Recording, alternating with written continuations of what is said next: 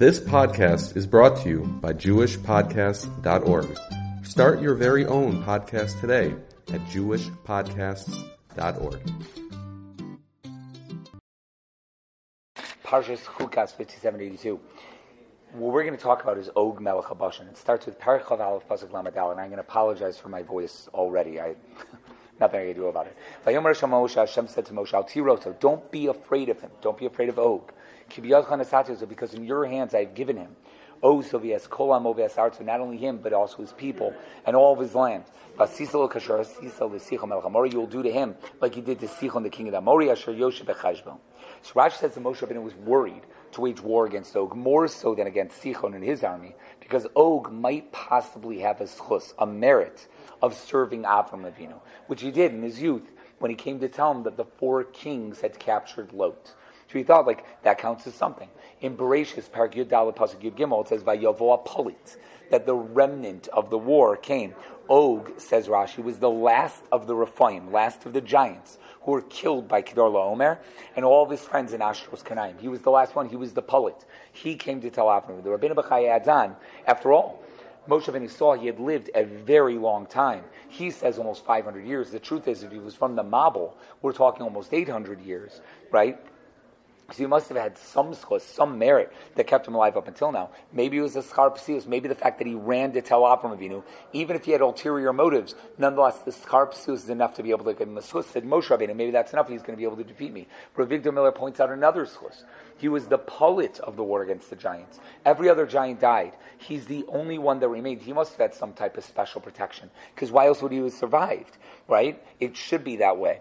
Either way, it, it, it's a crazy thing that this could possibly enough, that Moshe Rabbeinu was thinking that this could be possibly enough that Og would be able to defeat Bnei Yisrael. But we'll have to get to that. That's something Rav Avigdor Miller says. The Kli Yakar says, that's why it says Al Tira Oso, but it doesn't say Al Tira Amo it's not about Og's people. Og's people was not scary. If Moshe Rabbeinu was really afraid of Og's stature, his huge, you know, body, and his, his army and his prowess, then it would have said Al Amo, don't be afraid of his army, don't be afraid of his people.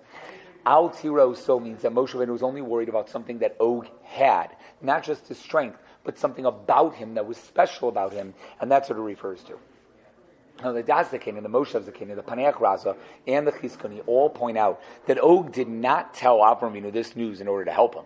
He did it assuming that Avram Avinu would die in the war against the four kings and he would be able to marry Sarai. So how is that a schus? A schus to be able to tell Avram Avinu so that Sarai would, Sarai would be able to marry him? That's not a schus whatsoever. So they all answer, nonetheless, since it did help, and in the, in the end, Lot was saved Moshe was afraid that that schus was still great enough that it would still help him, similar to Balak's korbanos. Remember, Balak brought 42 korbanos, and according to the Midrashim, that helped him, allowing him to be able to have a great, great, great granddaughter named Rus, who joined Klal Yisrael. So it could be that anything you do that's for HaKadosh Baruch Hu, even if it's for the wrong reasons, Balak wanted to curse Al Yisrael, it still allows there to be a schus and something good happens from it. The concept of mitoch shalo lishma balishma, which is questionable whether it applies to a non-Jew, but mitoch shalo lishma balishma. Reb Moshe in Darash Moshe asked a little bit stronger. Hashem promised Bnei Yisrael they would enter Eretz Yisrael. That was clear, right? How would Og be able to hold that back? Maybe Og had a schus to be able to win a battle, but how could it hold back Bnei Yisrael? That doesn't make any sense whatsoever. He says Moshe Rabbeinu understood. Every mitzvah gets a reward since Avram was Mekadesh Shem Shmayim in the war against the four kings. The whole world was talking about Avram being able to defeated the four kings.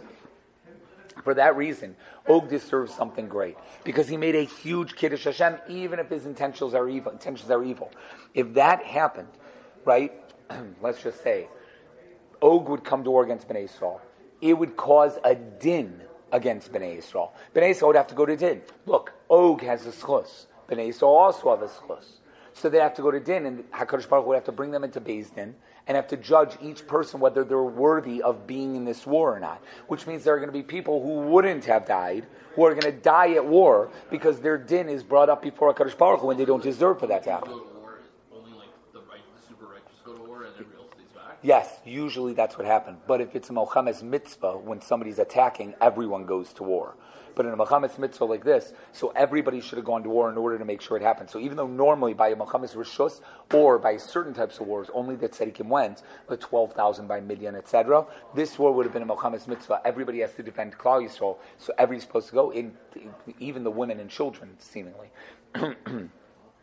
they would have to go. So that's what would happen. A din would have come up, and some people would have died who wouldn't have died otherwise.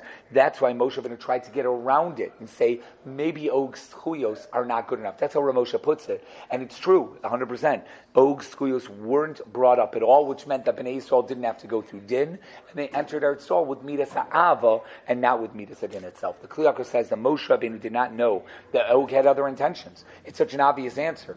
Like all he saw was that Og convinced Avram to go to war to save Lot. We know that he did it so that Avram would die and he would be able to marry Sarai. But we don't know that. Well, Moshe Rabbeinu didn't know that at the time. So Moshe Rabbeinu thought he had good intentions. So he said, like, how am I going to win against the guy who did such a great Kiddush Hashem, not knowing he did it for the wrong reasons? The Tzedel Laderech brings up this Kli Yakar, but he wonders, Og had no merits at all? The way the Kli Yakar said is, Ein lo schus klal. He knows Chus at all. But he lived for at least 500 years, maybe 800 years. Clearly there's something, says it Seder The Rabbeinu Bachai says as well. He must have had some schuyos. Moshe should have been worried about something over here. Toldos Yitzchak says, maybe that's why Moshe Rabbeinu was told to hit him in the ankle. Because there's schus, that schus that would have been there, the ankle took care of it. maybe that's because of schar psios. He went to tell Avram Vinu, hit him in the ankle to say he doesn't have any schus anymore. He doesn't have any more merits. I'm sorry? Achilles. Achilles. It's possible. Well, uh, it, definitely from the Medrash of Og Melech Habashan, where Moshe Rabbeinu jumped up 10 amos, and yeah, 100%, I would say from that Gemara in Dalit Mabez and Brachos. But I'm going to bring this up in a second. Targum says it may be something else that he did. Og cursed Abram and Sarah. He compared them to trees planted upon abundant waters that wouldn't give off fruits. He said they don't have any children, and they'll never have any children. It could be that that bracha slash curse that he gave them, when they did have children, Og lived to see the great, great, great, great grandchildren of Avram Binu kill him in war. Maybe that's the idea, said Targum Yonasan, that he lived this long to be able to see those great, great, great grandchildren go through. The Ramban says, oh, Derech Apshat, that Moshe Rabbeinu was not planning on taking over this land on the east side of the Jordan River. He was never planning on it. This was never supposed to be the land. They were going to go in Eretz Yisrael. Now, Sichon waged war with them, so he had no choice. He defeated him, and therefore automatically he took their land. That was automatic, and that's fine. That's going to happen. Og, however, did not belong to, he didn't go to Bnei Yisrael's camp. Og went to the edge of Edrei Edrei was the edge of Og's land. He didn't come out to Moshe Rabbeinu's camp, to Bnei Yisrael's camp. He sat at the edge of their border. So Moshe Rabbeinu didn't know. Maybe Bnei Yisrael should just go around them, like they did by Edom and by Moab and by Ammon. They didn't fight them; they went around. So maybe they should do the exact same. Hakadosh Baruch Hu told them not to worry. Fight him. Go to his land, and you'll take over his land. You have nothing to worry about. The Nitziv mentions that answer as well. It's a brilliant answer. That's Ramban and the Nitziv. the Ramban also points out a Medrash Rabbah, which says the Moshe Rabbeinu was afraid maybe someone had taken spoils from the previous war, which they did. Achan, who took spoils later by Yericho, took spoils by the Sichon war as well, and they weren't supposed to. Or they had a certain Avera that wouldn't let them win. He wasn't afraid of Og per se. He's afraid of Klal Yisrael not being able to defeat Og. Right? That's the problem because of what was going to happen. And he was right. Achan did take from that war, but Hashem said not to worry, it'll be fine. Those nine Torah wonders about that answer because he says, wait a second. They fought against Sichon in El. They fought against Og after Sukkot. In between the two was Yom Kippur. They probably were machaper for whatever they did wrong. And I don't know if Achan gave back the stuff that'd be a little bit of an issue, but he probably did tshuva over Yom Kippur. So you could assume that it was there. So he suggests maybe there was an issue being Adam l'chavero that they weren't able to get over. Maybe that was the issue, and that's what happened over here. So we don't know.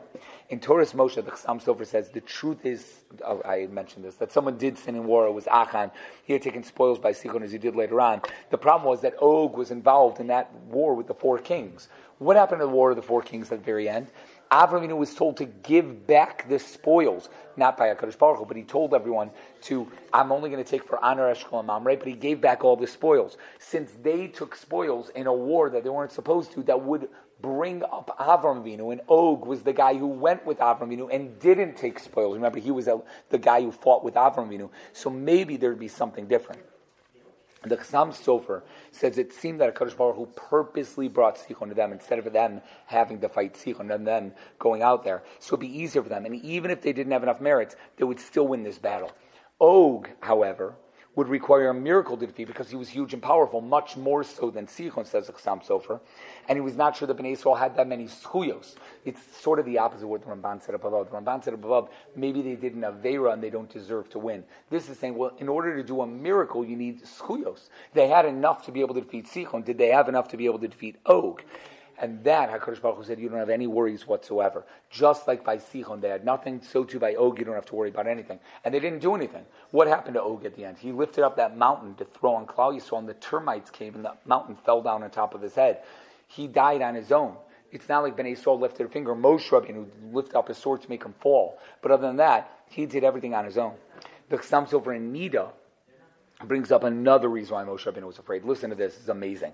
Avram was promised ten lands, not just seven, right? But the Cani, Kenizi, and Kadmoni was Edom, Moab, and Ammon that couldn't be given to them then. Cani, Kenizi, Kadmoni are in the future. We're going to have that land in the future, but we only have the land of the seven at that time. Now, nevertheless, Moshe Rabbeinu understood that if somehow another nation takes over those lands of the Cani, Kenizi, and Kadmoni, then they could take that land. Granted, it wasn't theirs until the future, but if someone else took it, like Sichon, and they defeated Sichon, then they'd be able to take that land, and that was perfectly fine. But Og was different. Avram was promised the ten lands from his greatness of fighting in the War of the Four Kings in order to get Lot. Who told him about that? That was Og. The only reason why he had the rights to the ten lands was because of what Og did. So maybe he's not allowed to take Og's land because Og was the one who was Malamed, uh, I taught Avram, told Avram what to do in order for Avram to get the ten lands and to be able to go through. But the truth is, since his intentions were bad, obviously not to marry Sari Imenu, they would give him permission to fight Og and take his land forever and ever. That's the idea behind it. What an unbelievable sum so for now. The Be'er Basada brings, brings up a seventh reason why Moshe Rabbeinu was afraid. If you've been paying attention up until now, I've given six reasons so far, but this is the seventh. Pointing out that Rashi's words are "Schus shel Avraham, not "Schus shehigid lahavram. Apparently, it's not that Og told Avram Avinu about it. It's "Schus shel Avram. He says, Og may have been a Baal bris of Avram Avinu. It could be that he actually got a bris milah together with Aner, Eshkol, and Mamre and he actually had a bris milah from Avram. Maybe that schus was good enough to be able to win the war against Bnei Yisrael because he got a schus of a bris milah when he was older, and because of Avram which Bnei Yisrael did not have they might not have gone in with the same intentions that Og did to his bris milah. It's brought by the Shach, Yalkut Reuveni, number 132, the Me'am Loez, and the Zohar. They all bring this, that the schus of Og was that he had a bris milah from Avram Avinu himself, which is why the word oh, Oso is written with both vavs, not the first one, right? I think it's the second one, kibyotonosatio oso oh, right? But that's for this reason, right? Because he had the bris milah itself. Nonetheless, it didn't last. And says the Be'er Basada, he was pogame bebriso. Perhaps that means that he was together with people that he shouldn't have been with. There's a Reb Tzadok HaKohen that says that Og Melech was so great, he was never over on Shechlas Zera Levatala. That's Og's greatness, right? And that's what he talks about, why he lived so long, because he's never over on Shechlas Zera Levatala. That's an unbelievable greatness over here. But the Be'er Basada says he wasn't Shomer the Bris. Perhaps that means with women, he was together with women that he shouldn't have been together with, but he was never over on Shechlas Zera Levatala the Beis Yeshaya says an added schus that Og had his bris milah when he was older, as opposed to, I, I mean, it's the exact same taina that Yishmael had over Yitzchak Vino. Remember, Yishmael told Yitzchak, "I'm greater than you because I had a bris milah when I was older." And Yitzchak Vino said, "Well, I'm willing to give up my whole life for Hakadosh Baruch Hu." And that's when the whole din of the Akedah happened. So the truth is that applies for Bnei Yisrael as well. Bnei Yisrael were all willing to be Moser Nefesh for Klal Yisrael, but the truth is, I'm not even so sure that's entirely true. Bnei Yisrael did get a bris milah when they were older. When they left Mitzrayim, they were older and many they didn't give a bris milah in the midbar. They only got a bris milah later. Maybe it means that they didn't have a bris milah at the time because many of the people were born in the midbar, so they didn't get a bris milah in the midbar, so they didn't have the bris, while Og did. Maybe that's what he means over that. I'm not so sure. It's not what the Beis Shai says, but I, I, think that makes more sense. Either way, now we can understand that Toldos Yitzchak that I brought up above in a totally different way. If you remember, Toldos Yitzchak said that he got up and he hit him in the ankle because of the schar psios, right? That he was able to walk to tell Avraminu, so therefore he got rewarded. Perhaps we could go in a different fashion. Moshe Rabbeinu was trying to hit the bris milah, the bris milah, because that was the schus, right, that allowed him to live this long. And it says, Kibi yadchana sati oso, oso, his os bris milah. Remember, os is a word that's used for the bris milah itself. So maybe the pshat is that he had to cut off the bris, and that Og would then die. The schus of Og of that bris milah would no longer exist for him. The Gemara in Nedarim Chafam and Aleph says you can't even look at the ankle of a woman because they'll remind you of the areas, etc. Right? It's possible that the ankle is a word that's used to describe the erva.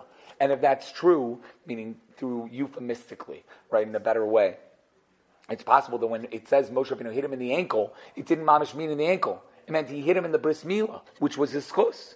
I even found a Me'am Loez that says, in one opinion, that Og was 36 amos to the waist. 36 amos to the waist.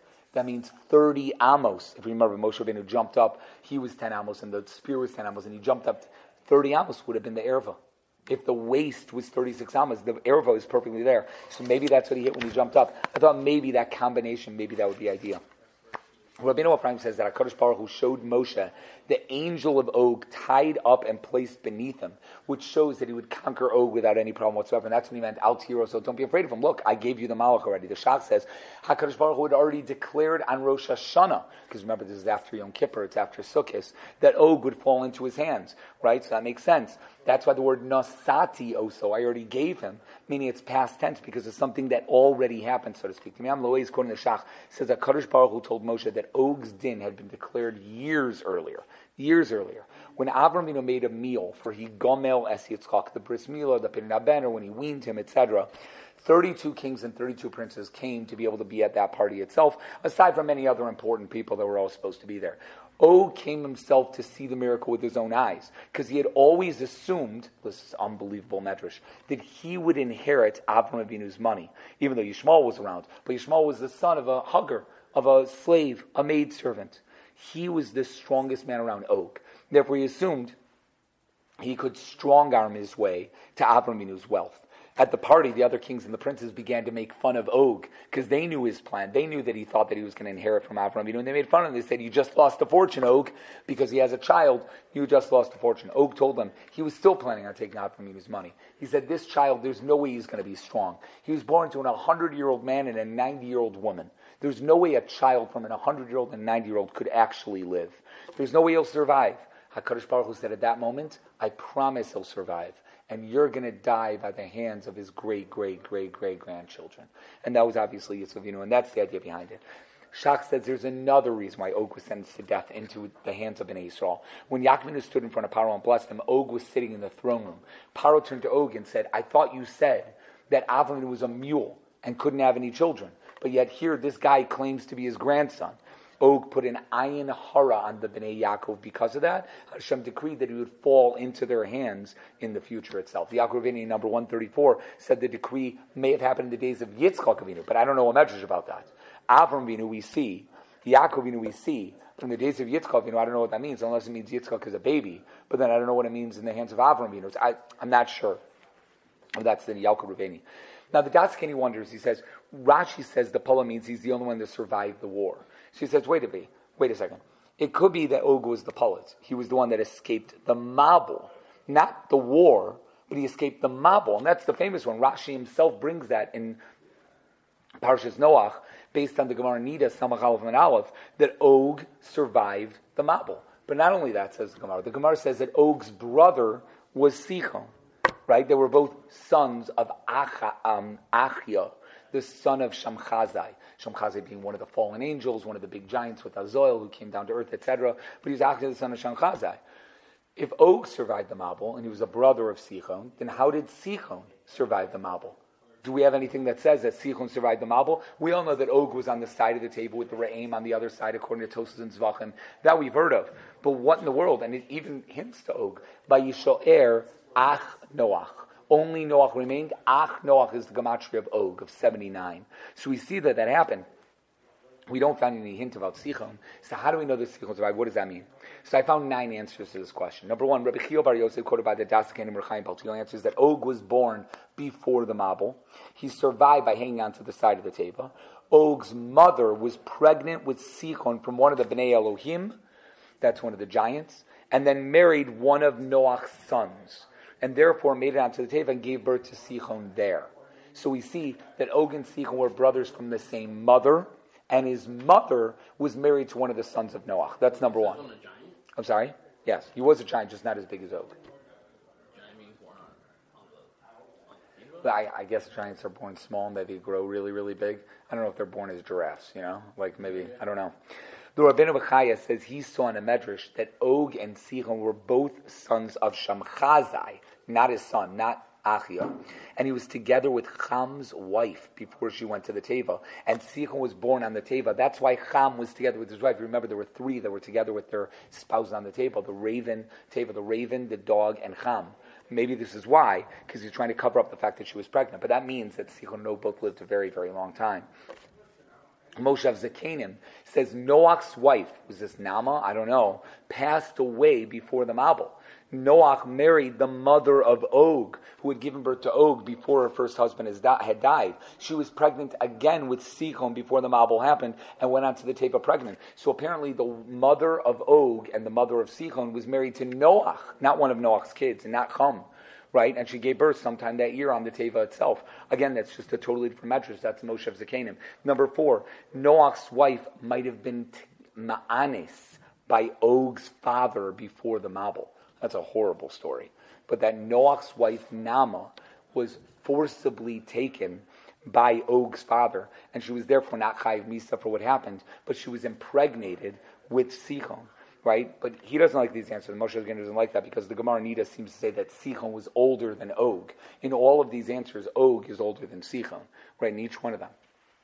Number five, Panim Yafo says something shocking. If this wasn't shocking, shocking enough, maybe Achia, Og and Sichon's father, also survived the Mabul, but had died before the War of the Four and Five Kings. Og was the last one to be surviving the, from the Mabul since his father had just died. Sichon never went to the Mabul. Sichon never went to the Mabul. But Achia somehow survived the Mabul. I don't know where, I don't know when, I don't know how, but somehow he survived the Mabul. And before he died, he sired Sichon with another woman right? And that's that. But I, again, I have no clue where the Panim Yafos gets that from. I have no clue where Achia would have been. The Moshe of Zakanim in Parshas Noach says that it could be that Sichon both survived by standing in Eretz Yisrael. In Eretz Yisrael, the Mabul didn't happen. The water just seeped in from all the other lands since it flowed in from the other lands, the two giants, Sichon and Og, were able to stand there, and the waters came up to their ankles, and they weren't able to, they didn't drown. Rashi Nida Samach Beis says this as well, quoting the 11th parak of Sanhedrin. He quotes Chelek, but we don't have it in our Gemara on Chelek. Number uh, seven is the rush in Noach, in Parshas Noach. He says that Og was older than Sichon, saved his mother by holding her as the Mabul raged on. I don't know if this means while he's holding on to the Teva, or if this means he was standing in Eretz Yisrael, but he held on to his mother. She was either pregnant with Sichon at the time, or he was together with her, with his own mother, and therefore was the father and brother of Sichon. These crazy answers, mamish, one after the other. Number eight, the points, Rabbeinu points out it might not be the same Og he was from the same family and likely a great grandchild of some sort, but he wasn't the same Og. Sichon and Og were not brothers from the same father. Or that, or that schus of the original Og would have been shared by Sichon, but they shared a mother of some sort. So again, so this was an Og, a great great grandchild of the original Og right? And this Og and Sichon were brothers from the mother, not of the father. So Og had the schus of his great great great great grandfather Og. Sichon did not. That's the idea behind it. That's a great shot. Another way of understanding it, number nine, is that Og and Sichon were brothers in Tumah, but they weren't actually brothers. The Reuveni number 135 and 136 calls them the right and the left side of Tumah, opposite Moshe and Aaron in Kedusha. One was connected to Esav, one was connected to Yishmael. He says the connection between Og and Shimon ben Nisanel, the student of Rabbi Yochanan ben Zakai, is because the Rosh Tevis of Shimon ben Nisanel is Bashan. That's connected. In the Sfas Emes and Likutim says one stands for Maisa, Sichon is the uh, Machshava. Sichon was the Melech of Cheshbon, as in Machshava, and Og was for Maisa. That's why we have tefillin on our heads for Machshava and on our arms for Maisa to combat Sichon and Og. Sichon and Og. It's crazy. I, have a lot more to that, but that's not for now. Oh, it certainly sounds like Og's name was Og, and he was a polit because he escaped either the Mabul or the war, as Rashi said above. But Tosos in Nida, Dav Samach and Aleph says from a medrash that he's only called Og because he found Avram baking ugos, cakes for Pesach, when he told him about the War of the Four Kings. Elsewhere, the medrash brings that he was Og because he loved Sari Menu's cakes that she baked in the house of the Ugios. That makes it sound like his real name was Politz, and he was only called Og because of this situation. The Parak quotes a Medrash Shocher Tov that says just that, that Og's real name was Politz, not Og. But speaking of names, the Rokech and the Rabbeinu, Rabbeinu Ephraim go on about the strength of Og and the power of Og and everything like that. But I'm going to end with this. The Shach adds that Og was given to Avram by Nimrod to be his slave. And his real name is Eliezer Eved Avram. There's only one time in the Torah Eliezer Eved Avram is named. He's called Damesek Eliezer. And Avram says, he's going to inherit me, which really makes sense with the medrash that we set up above, where Og thought he was going to inherit Avram Vinu, because even Avram Vinu thought he's going to have Damesek Eliezer as his, as his guy, because Eliezer was Og. This is brought by the Yalku Ruveni in number 133 in this week's parsha, the Yalku Shimoni and Chayis Sarasim and Kuftes, Pirkei Rebbe Eliezer, Parak Tazayin, and Mesechus Soprim, Chop Aleph Tes, and many other places, many other midrashim. He was the one who brought Rivka the Yitzchak Avinu. He's the one that had Kvitzu Saderech, Eliezer. And that's why the Medrash above says he was able to walk 40 mil in one day. Sounds like he's a massive giant, but it meant because he was quick on his feet because he had Kvitza Derech that one time. He was the one who fought the four kings with Avraminu. Eliezer is 318 in Gematria. It was really Og Melech Habashan. Right? He brought 318 slaves with him. He's the one that had the schus of the bris milah, because Eliezer of Avram, he had the bris milah. He did the schus of walking to go get Rivka. He was afraid of Avraminu. His teeth fell out according to Mesechus over in Perachal Beis when Avraminu would yell at him. But he was not afraid of Yitzchak or anyone else. What happened to him?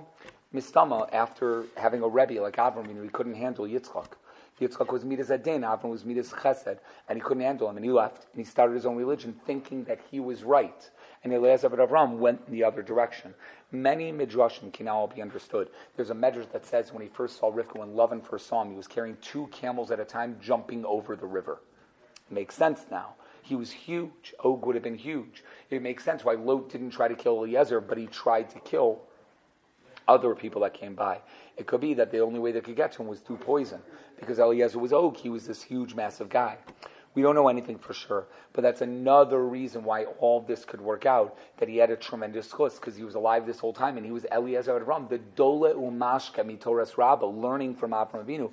Perhaps that was the ultimate chus of Og Melech We'll stop at this for everybody. Have a great Shabbos.